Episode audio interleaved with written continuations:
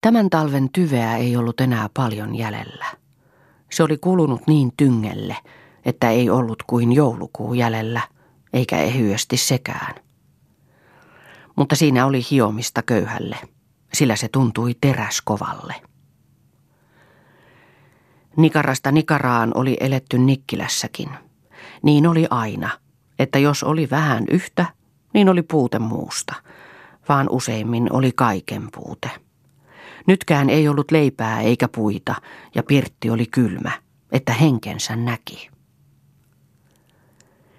Nikkilä oli sairaaloisempi kuin ennen ja makasi sängyssä, jonne häntä emäntänsä peitteli. Elä ole milläsikään, isä. Kyllä Jumala meitä auttaa. On hänellä keinoja, puheli emäntä. Vimpari kertoi minulle aamulla soman tapauksen, että oli ollut muuan köyhä mies – ja hän oli löytänyt keisarin ruunun ristallin, josta oli saanut niin paljon rahaa, että hänestä oli tullut upporikas mies. Tyytyväisen näköisenä alkoi emäntä sitten latoa uuniin puun ruuppua, jota oli käynyt kartanolta kokoilemassa vaivaisen sylillisen. Siinä oli monenlaista vanteenpalasta, astian kimpeä kelkan jalasta, viiririuvun palanen viirineen – jonka joku syysmyrsky oli poikki silpassut. Hän katseli niitä uuniin pannessaan kutakin erikseen, aivan kuin muistellen niiden elämän aikaa. Muistatko isä, kun tämän rakentelit, näytti hän viirivarren tynkää ja alkoi itse naurusuin kertoa siitä. Janne oli silloin pieni, vyöryävä pallukka, ei omin varoinsa vielä kävellyt, Tätä riukua vastenhan, kun sinä sitä höyläilit, poika nousi ensi kerran omin varoinsa pystöönkin ja lähti astua tarpomaan. Ja meitä nauratti. Sittenhän se suurempana kiipeili sitä myöten navetan katolle, ja minä sanoin, että merimies siitä tulee. Niinhän se itsekin kehui aina.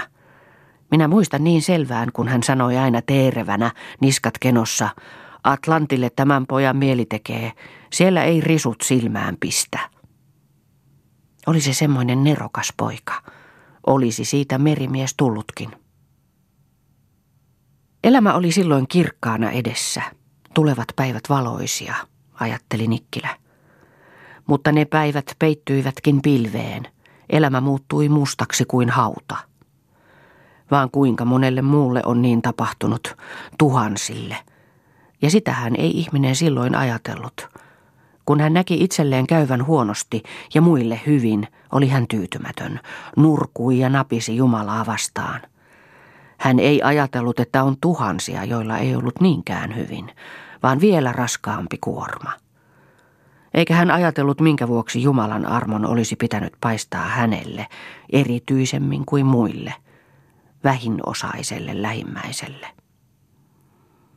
Kosteat puut, joita ei ollut kuin pieni rykelmä uunissa, kytivät suitsuen vankkaa savua uunin suusta. Ja sen parempaa siitä ei syntynyt. Ei vilahdukseltakaan näkynyt vilkasta tulenkielekettä, ei kuulunut iloista räiskettä eikä singahdellut yhtään riemastunutta poukkaa. Se oli hiljaista kuin hautajaissaatto, harmajaa kuin syksyinen taivas. Emäntä istui tuolilla sängyn vieressä ja nypli jotakin käsityökseen ja vähän väliä hymyili iloisena.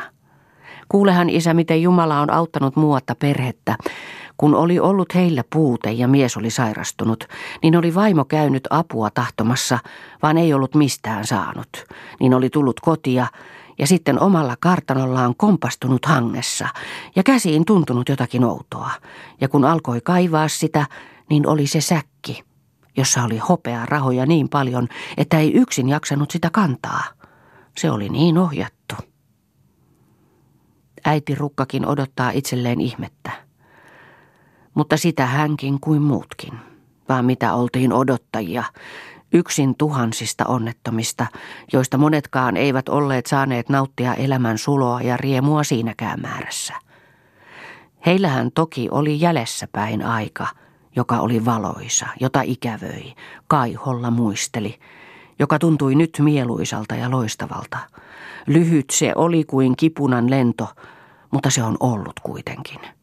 Ja on osattomia, joilla sielläkään tuskin yhtä ainoatakaan valonsädettä pilkoittaa. Musta synkkyys on takana niin kuin edessäkin. Uskoa ja rukoilla itselleen parempaa osaa. Keveämpää kuormaa kuin onnettomimmalla lähimmäisellä. Se on tyytymättömyyttä Jumalan armoon. Sellaista rukousta ei Jumala kuulisi, eikä kuule. Se on väärä. Iltapuoleen tuli latun emäntä käymään tuoden vähän lämmintä leipää. Itkien meni hän sieltä lähtiessään talon toiselle puolelle, jossa asui Viion leski. Istui käskyä odottamatta ja nyyhki vyöliinaansa. Surkea on köyhän elämä, minkä noittenkin raukkain, viluissaan ja nälissään kyhjöttävät mökissään, ja siihen kuolevatkin, jos ei jotakin neuvoa keksitä. Eikö heille antaisi apuaan köyhäinhoito, arveli Viion leski. Sieltä se on apu saatava, eihän muuta keinoa ole. Mutta mikä hänessä lienee, että tuntuu niin mieltä kääntävälle tuo apu. Monen vaimon olen nähnyt itkien menevän tuota apua pyytämään ja itkien palaavankin, vaikka apua on myönnetty. Nikkilän emäntäkin on sitä kammonnut elämän ikänsä kuin hirviötä ja sen pelossa ponnistellut voimainsa takaa. Nyt turvautuu hän uskoon, että Jumala jotenkin auttaa tästä pahasta. Hän odottaa jotakin ihmettä ja uskoo siihen. Jos minä olisin Jumalana, niin täyttäisinkin hänen lapsellisen uskonsa. Hyvää Jumala tarkoittaa heidän parastaan koettelemuksella. Niin sanotaan aina ja niin kai se on, vaikka en minä jaksa ymmärtää, minkä vuoksi noillakin raukoilla pitää kuorma olla niin raskas, kuritus niin kovaa. He ovat sen kurituksen ansainneet. Niin, niin.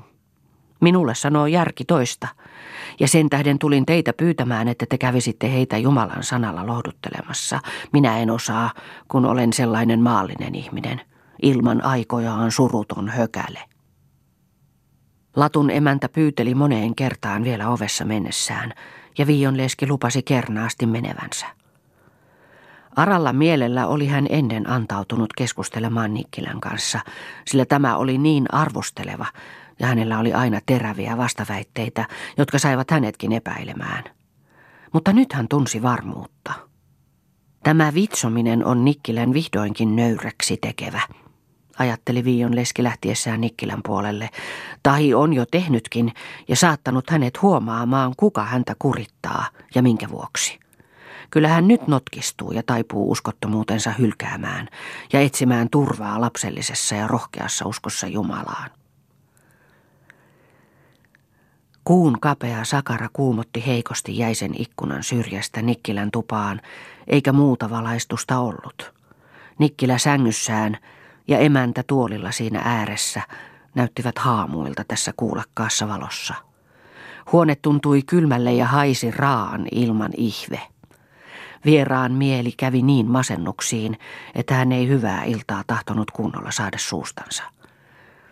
Kuinka täällä jaksetaan, kysäsi hän sitten. Hyvin vain. Me tässä mamman kanssa rupattelemme kuutamossa, vaikka en minä ole suutani avannut, vaan mamma on puhetta pitänyt, tuumi Nikkilä hilpeästi. Mitä se isä sanoo? Emäntä kysäsi. Niin, että toimita mamma vieraalle tuoli. Mamma, nauroi emäntä. Jo se on tuo isävaari lystikäs, nauroi hän tuolia etsiessään. Viion leski istuutui, mutta jäi sanattomaksi. Hän ei tiennyt ei kerrassaan mitään sanoikseen. Te olette alakuloinen. Onko huolenne lastanne Elsaa? kysyi Nikkilä. Minä en ole huolissani hänen tähtensä. Minä uskon, että Jumala hänestä huolen pitää. Teitä ei enää peloita nuot kamalat kuvat, joita on silmäimme edessä, sortuneita tyttäriämme. Ei ollenkaan, sillä minä luotan Jumalaan, että hän varjelee Elsan. Vion leski vakuutti tämän lujalla ja varmalla äänellä ja odotti, mitä Nikkilällä oli enää sanottavaa.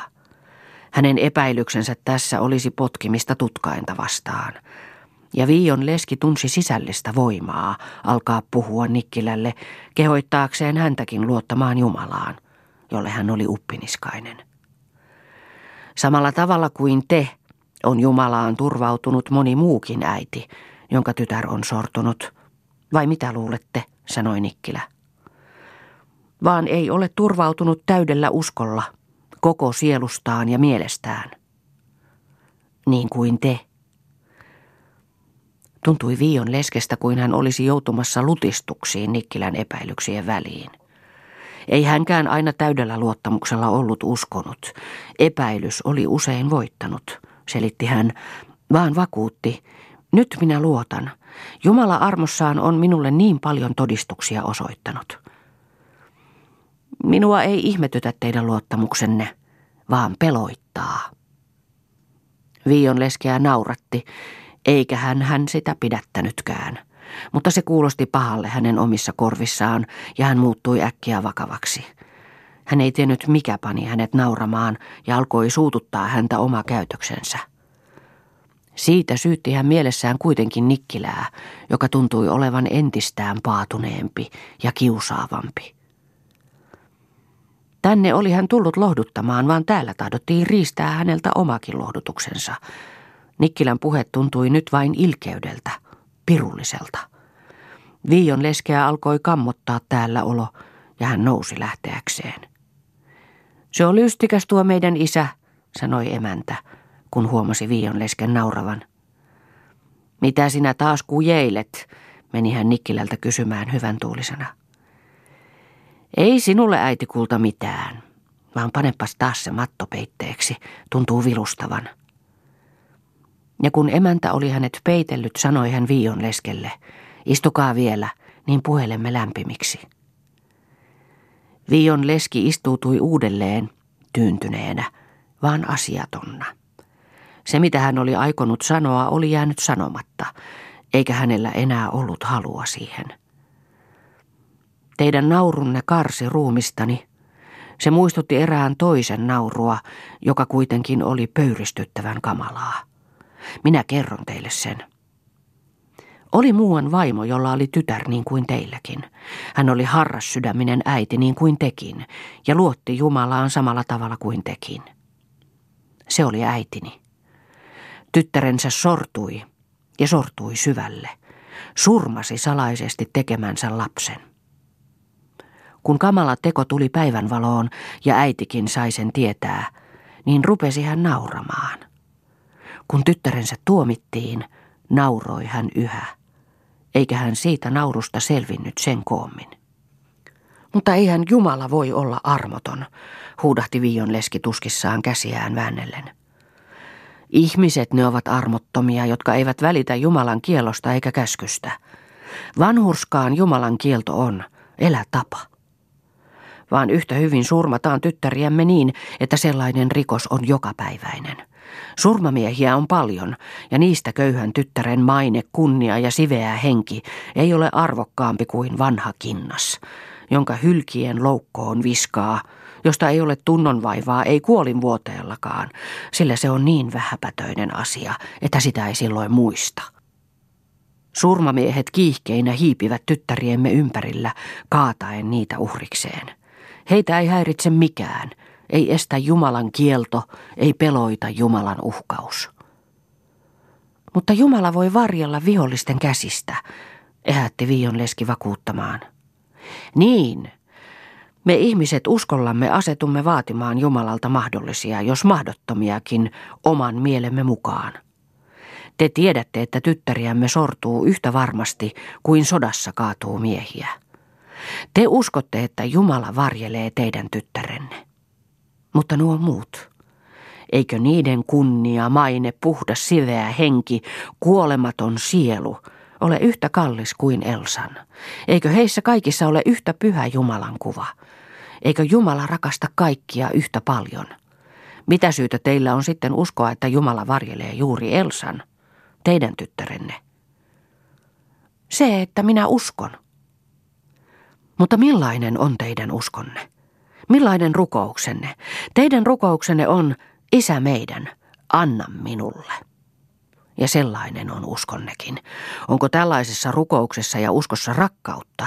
Onko se Jumalan käskyn mukainen rakasta lähimmäistäsi niin kuin itseäsi? Nikkilän ääni oli pehmoinen ja vakava, ja väliin tuntui viionleskestä, että Nikkilän puheessa löyhähteli lämpöä ja jotakin sydämeen tunkevaa. Mutta väliin tuntuivat sanansa jyrkiltä ja repiviltä. Mitä hän oikeastaan tarkoitti? Mitä oli pohjalla piilemässä? Eikö sittenkin jotakin ivaavaa, kiusaavaa, halu repiä toisen uskoa? Millainen teidän uskonne on, kysyi Viion leski kylmästi. Syntyi pitkä äänettömyys. Minä en puhunut, sanoi sitten Nikkilä, tässä mitään sen vuoksi, että tahtoisin sillä kehua uskoani. Sillä siinä ei ole kehumista. Jos minulla on uskoa, niin on se pieni kipuna mustassa hiilikossa. Ruoskivalta tuntui Viion leskestä tämäkin. Hän oli kehunut uskoaan. Ja nyt hänellä ei kuitenkaan ollut puolta sanaa vastustaakseen niitä epäilyksiä, joita Nikkilä oli lausunut, ja jotka kiertelivät hänen mielessään kuin aaveet. Häntä oikein peloitti, että Nikkilä vielä jotakin sanoo, ja kammottavalta tuntui äänettömyyskin. Oli pimennyt niin, että ikkunain luona esineet vähän hämöttivät, ja jotakin mustaa näki liikkuvan sängyn edessä, missä Nikkilän emäntä nyökkäsi. Pakkanen paukkui ulkona. Jymähteli aivan kuin olisi taloja kerralla kahtia iskenyt. Jossakin koira ulvoi, joka kuulosti kaamealle, että selkää karsi. Vilu puistatti niin, että hän aivan tutisi. Kuin kesken kaikkea tuntui hänestä itsestäänkin poislähtönsä, kun hän ilman muuta nousi ja sanoi, hyvää yötä. Peloitti, että Nikkilä vielä pidättää hänet. Jääkää hyvästi viioska, rukoilkaa kaikkein edestä rakkaudella. Omalla puolella tuntui hyvälle, kun leppoisa lämmin huokui huoneessa ja oli valoisa, mutta vilu puistatti vieläkin ruumista. Ja niin hauskalle ja rauhalliselle kuin täällä tuntuikin, ei mieliala ottanut kohoutuakseen, vaan pysyi raskaana ja arkana. Hän tunsi jotakin tuskallisen peloittavaa, mikä sai hänet säikkymään jokaista pakkasen paukahdusta. Ja silloin tällöin kadulta kuuluvia lumessa vingahtelevia askeleita jäi hän kuuntelemaan aivan kuin olisi se ollut jotakin hyvinkin outoa. Elsan tultua kotia tuntui turvallisemmalle, mutta maatappannessa uusiutui arka mielialansa ahdistaen kuin painajainen. Tuntui synkälle ja pahalle. Silmiinsä tuli Nikkilän pimeä, kylmä ja kolkko tupa. Korvissaan kaikuivat Nikkilän lauseet, aivan kuin olisi hän niitä kuiskinut karkean käheällä äänellä, sydäntä ahdistavia epäilyksiä, kylmiä kuin rauta pakkasessa, synkkiä, luottamusta masentavia, uskoa raatelevia. Ja niiden vallassa hän ajelehti kuin lastu kosken kihossa. Elämä tuntui sekavalle – Toinen seikka kumosi toisensa, ja siinä mylläkässä hän painui alle ja kohosi taas pinnalle uudelleen upotakseen. Hän koetti takertua uskonsa kiinni, kiskoen kaiken muun mielestään, mutta kuin väkirynnäköllä paiskausi sinne kauhistuttava kertomus Nikkilän sisaresta. Sydäntä kouristi. Voisiko hänenkin tyttärelleen käydä noin, vaikka hän uskoisi Jumalaan, uskoisi niin vakavasti kuin on uskonut, että hän varjelee Elsan? Ei, se on mahdotonta. Mutta mahdottomalta se ei tuntunut sittenkään, ja murhe syöksyi mieleen ajatellessa, että turvaa ei olisi tuossa uskossa. Aamulla ihmetteli hän heikkouttaan tuntiessaan taas entistä varmuutta – Miten hän oli voinutkin noin antautua epäilyksien valtaan? Hän, joka oli niin monia todistuksia nähnyt ja niin paljon saanut kokea Jumalan armoa. Hetkeäkään hän ei olisi saanut epäillä, ei vähintäkään epävarmuutta tuta. Hänen olisi pitänyt kumota Nikkilän epäuskon kuiskutukset ja olisi voinut kumota, sillä eivät hänen muuta olleet kuin uskoa vastaan kiivastelevia järjen viisasteluja. Kun hän näissä mietteissään työhönsä istahti, kuului liikettä porstuassa ja kamarin oven takana haparoitiin, aivan kuin olisi sitä pyyhitty yltä yleensä. Hän meni avaamaan ovea katsoakseen, pyrkikö joku tänne. Ovea avatessaan huomasi hän sen olevan sisältä säpissä, ja hän kun ei ollut pitänyt sitä säpissä milloinkaan, ainoastaan avaimen poissa kamarin oven sulta öisin. Itse hän sen tietystikin oli säppiin pannut illalla. Hän nyt naurahti. Sellaista se on epäusko, pelkuruutta ja raukkamaisuutta. Emäntäkö se on? Minähän se täällä hankasin ja suhuutin kuin mikähän maalari, kopeloidessani avainta, tuumiskeli naurusuin emäntä sisään tullessaan. Hyvän aikaa sain haparoida porstuassa ennen kuin oven löysin. Miten lienen ollut niin pyörällä? Käykää istumaan, emäntä, toimitti Vion leskiä tavallisiksi sanoiksi kysyi. Mitäs kuuluu? Eipä muuta kuulu kuin, että meillä on kuolema käynyt. Nikkilä kuollut, kysyi Vion leski. Niin. Nikkilä kuollut. Kuollut se nyt on. Vion leski vaipui mietteisiinsä, kädet ristissä helmassa ja katse maahan kiinnitettynä. Mihin aikaan hän kuoli, kysyi hän vihdoin. Enpä minä aikaa tiedä sen tarkempaan kuin että viime yön aikana. Aamulla kun heräsin niin ihmettelin, että kun ei isä juomaa tahdokkaan niin kuin aina teki, ja väliin herättikin minut sitä varten. Minulla mieleen heti työnnähti, että eiköhän ole noutaja käynyt. Päreeseen tulen hommasin ja aloin katsella ja tarkastaa. Kuollut se oli. Ruumis oli jo kylmä. Viion leskeä melkein kauhistutti. Kuolema tullut noin äkkiä. Salaa kuin varas. Herra Jumala. Hänestä tuntui kuin olisi häneltä jäänyt jotakin tekemättä, mikä oli tehtävä ollut. Ja hän aivan kuin tuomitsi itseään. Olihan hän ollut aikeessa puhua Nikkilälle juuri siitäkin, että kuolema voi tulla millä hetkellä hyvänsä ja että tulisi olla valmis. Mutta eilen jäi tämä ja kaikki muu sanomatta. Nikkilä veti hänetkin epäilyksiin. Mikä tekikin hänet niin heikoksi? Hän oli kykenemättömämpi kuin koskaan ennen. Sitä jäi hän miettimään ja ihmettelemään emännän mentyä.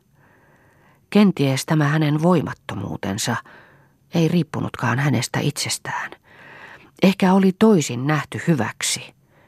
Nikkilällä oli armon aikaa ollut kauan ja kuolema väikkynyt hänen silmäinsä edessä, muistuttamassa häntä siitä alinomaa. Jumala oli kaikin tavoin kutsunut häntä armonsa helmoihin, mutta hän vaipui vain syvemmälle järkensä viisauksiin, kuunteli mieluummin uskoa vastaan sotivia epäilyksiä kuin Jumalan ääntä. Vion leski otti tapauksen tarkoitetuksi varoitukseksi, ettei milloinkaan saa antaa epäilysten sortaa uskoaan, vaan tulee pysyä järkähtämättä siinä kiinni. Päivän valettua meni hän Nikkilän puolelle. Siellä oli jo latun emäntä. Istuu itkuisin silmin puhelen Nikkilän emänän kanssa, odotellen miehiä nostamaan ruumista makuusialta.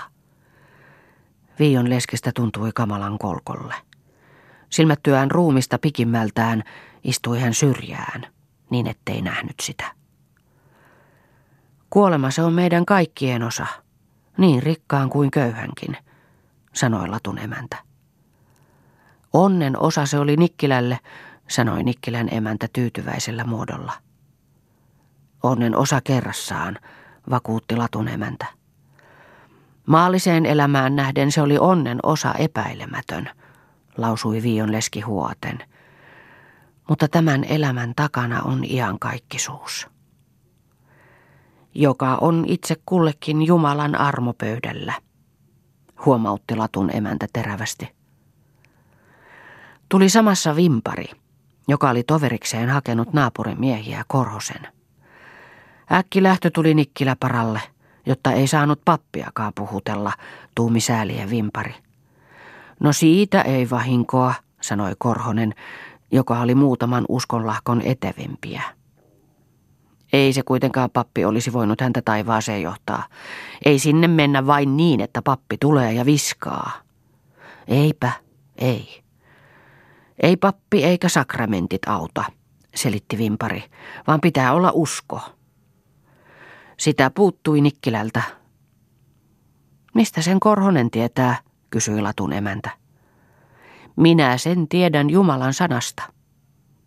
Ei Nikkilä uskonut mitään, oli liian järkimies ja antoi järelle vallan, vakuutti Vimpari. Se liika järki se estää uskoa ja viepi helvettiin. Sinne se järki on Nikkilänkin vienyt. Mutta ajatelkaapas, Korhonen, että tuo ruumis tuossa olisi joku läheisenne. Jos se olisi oma poikanne, huomautti Latun emäntä. Sama se olisi. Minä sanoisin samoin ja ajattelisin, että kun ei ole armon aikaa hyväkseen käyttänyt, niin menköön kadotukseen. Te nyt niin kehutte. Vaan jos Jumala antaisi teille luvan tulla taivaaseen ja ottaa jonkun hurskaan mukaanne, niin ottaisitte uskottoman poikanne. Vimpari nauraa höräytti ja sanoi, no niin tekisi todemmastaan ihminen, kyllä sitä itsensä ja omaisensa taivaaseen toimittaisi. Sanokaa mitä sanotte, vaan Jumalan tuomio on langennut uskottomalle jo edeltäpäin kauhistukseksi ja peloitukseksi, lausui Korhonen kiihtyneenä, ja Nikkilän emännälle uhkaavasti sanoi, sinulle tämä on varoitukseksi pitämään armon ajastasi vaari.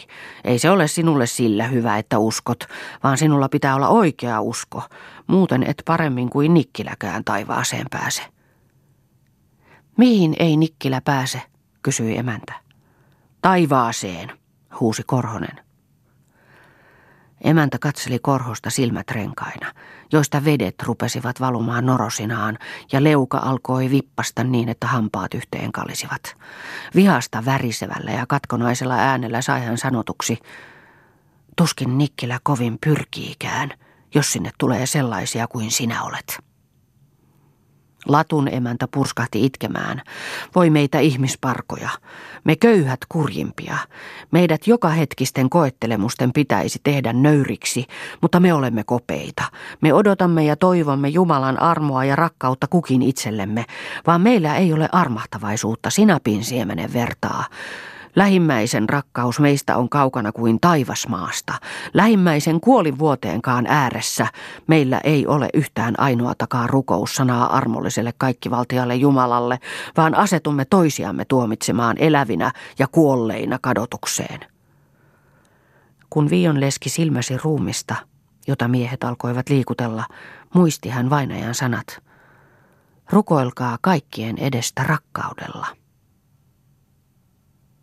Sanomakellojen vakavaa soittoa kuunteli hän vesissä silmin istuessaan toimetonna kangaspuittensa ääressä.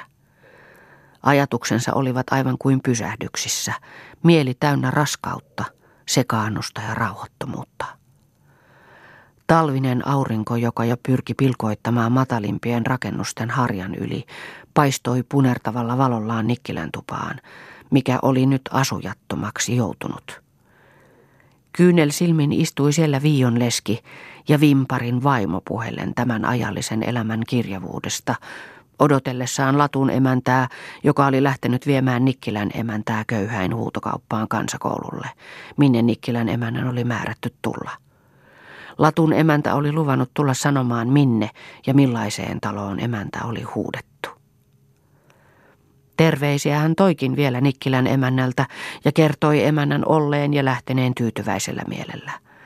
Toimeen tulevan talon oli sanottu sen olevan, johon emäntä joutui, ja hyvästi oli luvattu hoitaa, kun Latun emäntä oli sitä pyydellyt. Vaan ei hän sitä tiedä siltä, minkälaiseen hoitoon sattuu, sanoi Latun emäntä. Kuulosti siltä ja olen minä itsekin nähnyt, että ei ole aina hoitoa minkäänlaista, vaan päinvastoin pidetään hoitolaista huonommin kuin elukkaa. Ei ole köyhän elämä täällä ruusujen ja kukkasten päällä, huokaisi vimparivaimo, kurjuudesta kurjuuteen. Äänettöminä istuivat he pitkän aikaa huoaten ja silmät kosteina. Päiväkulta paistaa vain niin lempeästi tähänkin menneitten majaan, lausui latun emäntä melkein kuin itsekseen, ja se oli äänettömyyden vahvistamiseksi.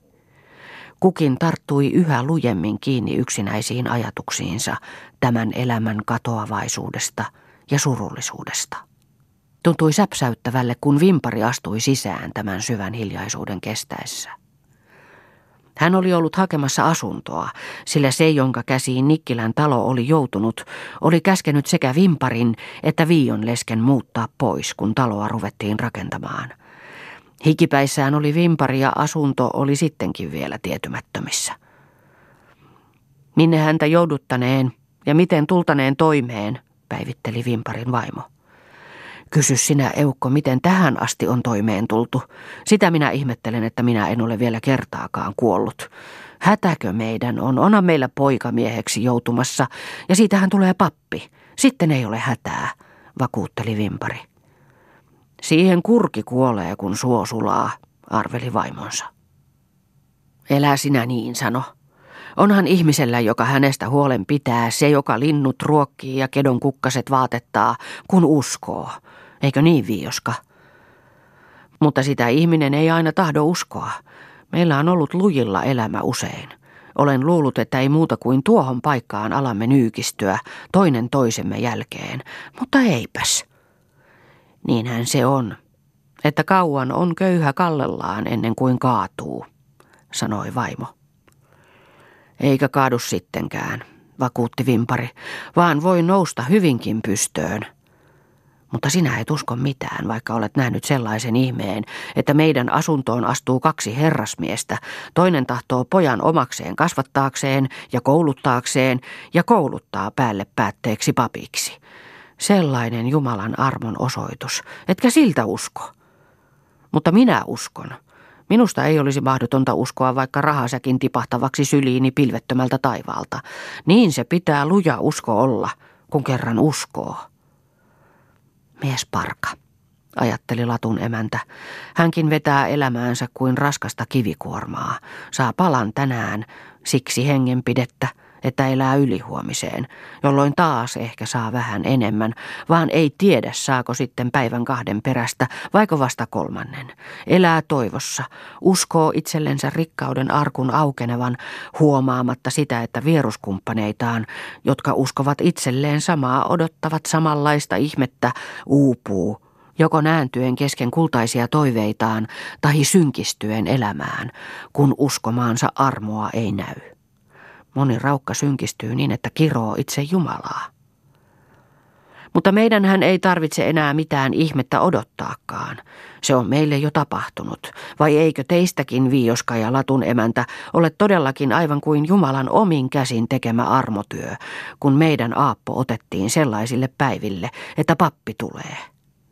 Mutta vimpari kulta, Aapon papiksi tulo on vielä monessa, sanoi vaimonsa. Vimpari väitti vain, että se on jo niin kuin tapahtunut asia. Ja että jos ei tulisikaan pappia, niin tulee joku muu virkamies, joka elättää vanhempansa. Sitä on Jumala tarkoittanut. Alemmalla äänellä alkoi hän sitten puhella, että tällaista armoa hän ei olisi ansainnut, sillä ei hän ennen ole Jumalasta välittänyt, vaan ollut uskoton niin kuin moni muukin, ja horjuu väliin nytkin – vaan tuskinpa sitä on, joka ei uskossaan joskus horjuisi, vai mitä luulette, Vioska? Tuskinpa on, myönsi Vion leski pitkän ajan kuluttua. Niinpä minäkin. Mutta ei saa antaa epäilyksille valtaa, muuten voittaa uskottomuuden synkkyys, niin kuin voitti sen, jonka elämäntarina vasta on silmäimme edessä päättynyt, ja jonka kallistunut elämä ei päässyt uskottomuutensa vuoksi pystöön, vaan lahosi lahoamistaan ja kaatui. Latun emäntä kohahti seisaalleen. Hänen verensä kuohui. Hän ehti ajatella, että kun lakkaamatta saa kuulla tuota samaa virttä. Ja ne etupäässä, jotka uskovat itselleen ihmeitä Jumalalta, vaikka tunnustavat itsensä ansaitsemattomiksi ja uskonsa horjuviksi, ovat valmiit lähimmäisensä uskon heikkoutta syyttämään. Sitä ei Nikkilä tehnyt, vaan puhui säälillä ja rakkaudella vimparista, niin kuin muistakin kovaosaisista. Latun emäntä ei ollut ehtinyt sanoa vielä sanaakaan, kun Vion Elsa tuli tupaan, mikä kokonaan ehkäisi hänen mielenkuohunsa. Elsalle ei oltu uskallettu sanoa emännän joutumisesta köyhäinhoitoon, kun oli pelätty hänen panevan sen niin kovin pahakseen, niin kuin oli pahonnut Nikkilän kuolemaakin. Vion leski oli koettanut jouduttaa muuttoa Nikkilästä ennen tätä tapausta, jotta siten pääsisi se Elsan tiedon sivu tuonemmaksi. Mutta huoneita ei ollut niin saatavissa, jotta muuttoaika oli siirtynyt huomiseen päivään. Elsa loi heti kysyvän katseen kaikkiin, aavistaen emännän poissaolon tavattomaksi, kun häntä ei näkynyt ja näin paljon oli väkeä. Onko emäntäkin kuollut? kysyi hän terävästi. Ei lapseni, vastasi latun emäntä. Missä sitten? Jokainen tapaili jotakin vastatakseen, kun Elsa vuoron perään heitä katsoi, vaan kaikki jäivät toisiaan odottamaan. Ja, kyllä minä tiedänkin, emäntä on myyty. Voi kauhistus, sanoi hän ja rupesi itkemään. Häntä koitettiin lohduttaa selittämällä, että ei emännällä ole paha olla, vaan Elsa itkunsa seasta väitti toisin. Eilen kun koulussa oli ilmoitettu täksipäiväksi lupa, niin olivat muutamat tytöt tienneet, että lupa on sen vuoksi, kun on koululla köyhäin huutokauppa, ja muutamat tytöt olivat kertoneet, millaista se on.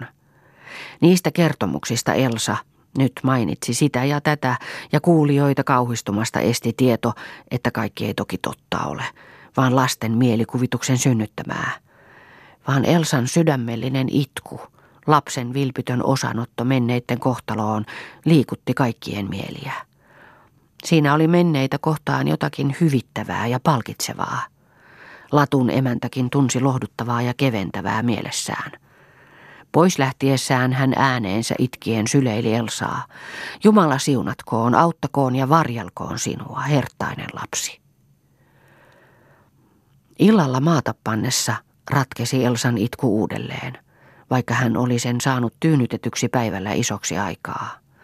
Hän itki hiljaa nyyhkien myöhäiseen yöhön, unohuttaen kaikki rukouksensa, senkin, jota hän tähän asti oli hartaimmin rukoillut. Siitä joulusta saakka, kun hän kävi ensi kerran joulua ihailemassa keskikaupungilla ikkunain takaa ja näki siellä muutamassa talossa Vimparin Aapon, joka oli Kareenin rouvan ottopoikana, oli hän toivonut pääsevänsä johonkin keskikaupungille ottotytöksi. Joka päivä hän oli odottanut sitä tapahtuvaksi – Kuvailunsa siitä, miten se olisi hauskaa, olivat vain aina kiihtyneet ja kiihoittuneet. Hän oli koettanut olla oikein hyvä, ja rukoilija toivoi katkeamatta. Hän oli käynyt joskus keskikaupungilla kävelemässä sitä varten, ja masentunein mielin palasi. Luulen, että hän ei ole tarpeeksi hyvä ollut. Viime aikoina oli hän alkanut luulla, että sitten vasta hän pääsee, kun saa koulunsa lopetetuksi keväällä. Ja siitä oli hän iloinnut jo. Hän olisi hyvin sievä, vaaleanpunainen leninki, vaaleanpunaiset sukat, sievät matalat kengät, tukka hajallaan, tummanpunaisella nauhalla päälaen yli. Hän olisi niin hyvä, että kaikki hänestä pitäisivät, hänestä ja Aaposta. Aapon kanssa he yhdessä kävisivät täällä vaaralla tuomassa apua köyhille ja opettamassa köyhäin lapsia. Vaan mitä hauskaa se nyt olisi enää, kun ei ollut Nikkilää eikä emäntää. Ei ollut hänen tuttujaan enää kuin Ojanniemen Marin äiti ja Aapon vanhemmat, jotka eivät olleet niin avun tarpeessa, kun Latun Liisa kävi niille kerjäämässä varkain äidiltään. Turhaan olivat menneet hänen toiveensa, ja sääli oli Nikkilää ja emäntää, joita hän ei saanut auttaa. Miksiköhän Jumala ei sitä sallinut?